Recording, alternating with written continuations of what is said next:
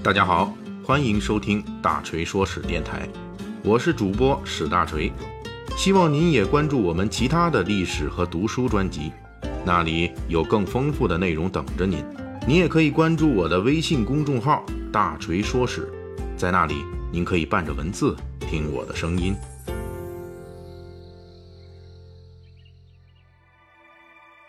上一期《水浒细节解密》，大锤向各位讲述了《水浒传》中出没的几个著名的龙套王，其中我们就提到了婢女丫鬟中的王者梅香。我们也说到，这个梅香几乎成为宋元以后婢女丫鬟的代名词，在《水浒传》之前和之后众多文学作品中都有出没。在《水浒传》中，实际上出现了很多丫鬟，大锤本期就为大家来讲讲这些丫鬟的故事。以及故事背后隐藏的《水浒传》的缺憾。所谓婢女丫鬟，在我国古代绝大部分时间里都是奴隶的一种，这实际上是我国古代奴隶社会、封建社会长达数千年历史中奴隶制没有清理干净的一个表现。我国历史上曾经有过众多的奴隶，其中最著名的当属越王勾践，他的卧薪尝胆，实际上就是去给他的仇家吴王夫差。当奴仆，婢女丫鬟因为属于奴隶阶层，因此在古代封建社会是地位非常低下的。我国唐代律法就规定过，奴婢贱人跟牲口财产的地位是一样的。到了宋代，奴婢们的地位略微有了一点点提高，主要体现在丫鬟仆役这些奴婢们不再是原来那种终身制了，可以跟雇主签署劳动契约了，有一定的服务年限。但是这种身份的改良，往往只是停留在理论层面上，在宋代实际生活中，丫鬟的地位仍旧非常凄惨。所谓的劳动契约，实际还是卖身契，因为签署这种契约的雇佣人，仍旧可以随意把这些奴婢进行人身买卖、奴役、打骂，甚至奸淫。北宋开国大将王继勋就曾经随意杀害自家的婢女，还吃人肉。宋太祖对他也只是削爵罢官了事，这就是标准的姑息养奸。结果王继勋后来又惹出更大的乱子，这家伙在担任洛阳当地长官期间，吃掉的、害死的奴婢多达一百多人，直到宋太宗时期才事发。因为这件案件案情太残酷，影响太恶劣，王继勋的保护伞宋太祖赵匡胤又去世了。所以这王继勋才被开刀问斩。宋代奴婢的这种悲惨的处境，在《水浒传》中也有表现。比如书中最著名的丫鬟潘金莲，她在嫁给武大之前就是一个大户财主家的丫鬟，因为长得如花似玉，财主想强占她，她抵抗的结果就是被财主强行嫁给了武大郎这个矮矬穷。《水浒传》中其实还有另外一个不太被人注意的例子。也是对丫鬟处境的写实描写，这就是武松鸳鸯楼杀张都监蒋门神的故事中，张都监设计用自家的养娘玉兰来勾引并陷害武松。虽然书中提到这个养娘非常得到张都监的宠爱，不过她可不是我们一般意义理解的养女，这个养娘实际上也是婢女的一种。关于这一点，《水浒传》中有明确的交代。张都监在给武松保媒拉纤时是这么说的：“此女颇有些聪明，不为善知音律，亦且极能针指。如你不嫌低微，数日之内择了良时，将来与你做个妻室。”这时候的武松还是个配军的罪犯身份。张都监仍旧客气地说：“玉兰身份低微，这可不是张都监为了陷害武松就不要身份了，而是因为玉兰本身就是奴婢。”顺带说一句，“养娘”这个词汇是宋元时代才出现的对奴婢的指代。施耐庵在元末明初写《水浒传》时能够精确使用，足见他在写作时下了很大的准备功夫。《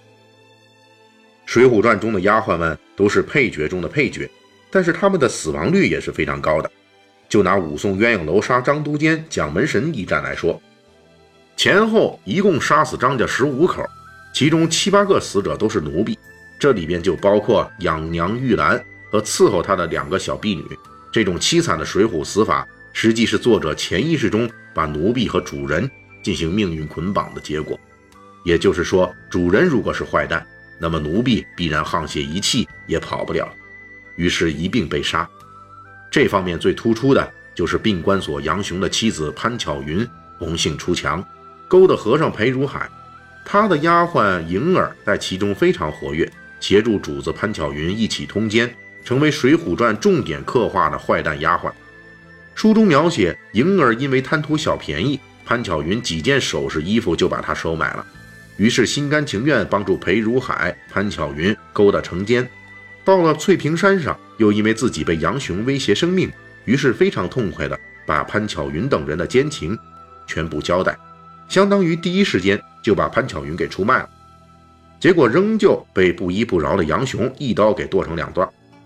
贪婪、市侩、淫贱，跟主人捆绑，这大约就是《水浒传》对书中相当一部分奴婢丫鬟的定位，而书中另外一部分丫鬟。则只在干活伺候主人时才出现。《水浒传》中这样对待奴婢丫鬟，实际上暴露了作者在这方面的缺憾。其实，早在《水浒传》成书之前的元代，文学作品中已经有了关汉卿笔下的燕燕、王实甫笔下的红娘这样的另类婢女丫鬟。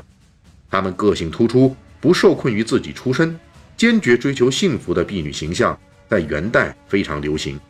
而比起这些倔强硬气的女子珠玉在前，后继的《水浒传》却仍旧在婢女群体的描写上继续落后的观念和手法，这不能不说是《水浒传》的一个缺憾。当然了，《水浒传》出现这种缺憾也是有历史原因的，比如《水浒传》本身就是一部英雄史诗，以男性视角为主，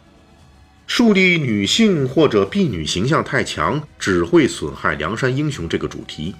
出现喧宾夺主的问题，同时《水浒传》继承了宋元时期梁山好汉故事大部分情节，这些情节中对女性，特别是婢女的歧视，也不可避免地遗传给了《水浒传》。值得一提的是，虽然对婢女群体的描写有缺憾，但是施耐庵仍旧把自己的某些正能量通过书中的一个婢女留了下来，这就是林冲上梁山故事中。林冲老婆的婢女锦儿，在林冲这段故事里，婢女锦儿非常机敏，在高衙内骚扰林娘子的过程中，两次及时向林冲示警，而且知道高衙内的身份之后，也不肯向权贵屈服。这么一个正义感十足的丫鬟，最后施耐庵给她安排的结局是：林冲雪夜上梁山，林娘子不堪高衙内骚扰而自杀。锦儿继承了林家家当，还嫁了人，过自己的寻常百姓日子。施耐庵给锦儿的这个安排，不是一个童话故事的美好结局，但是能过上平安寻常的日子，恐怕是那时候众多婢女们最大的愿望了。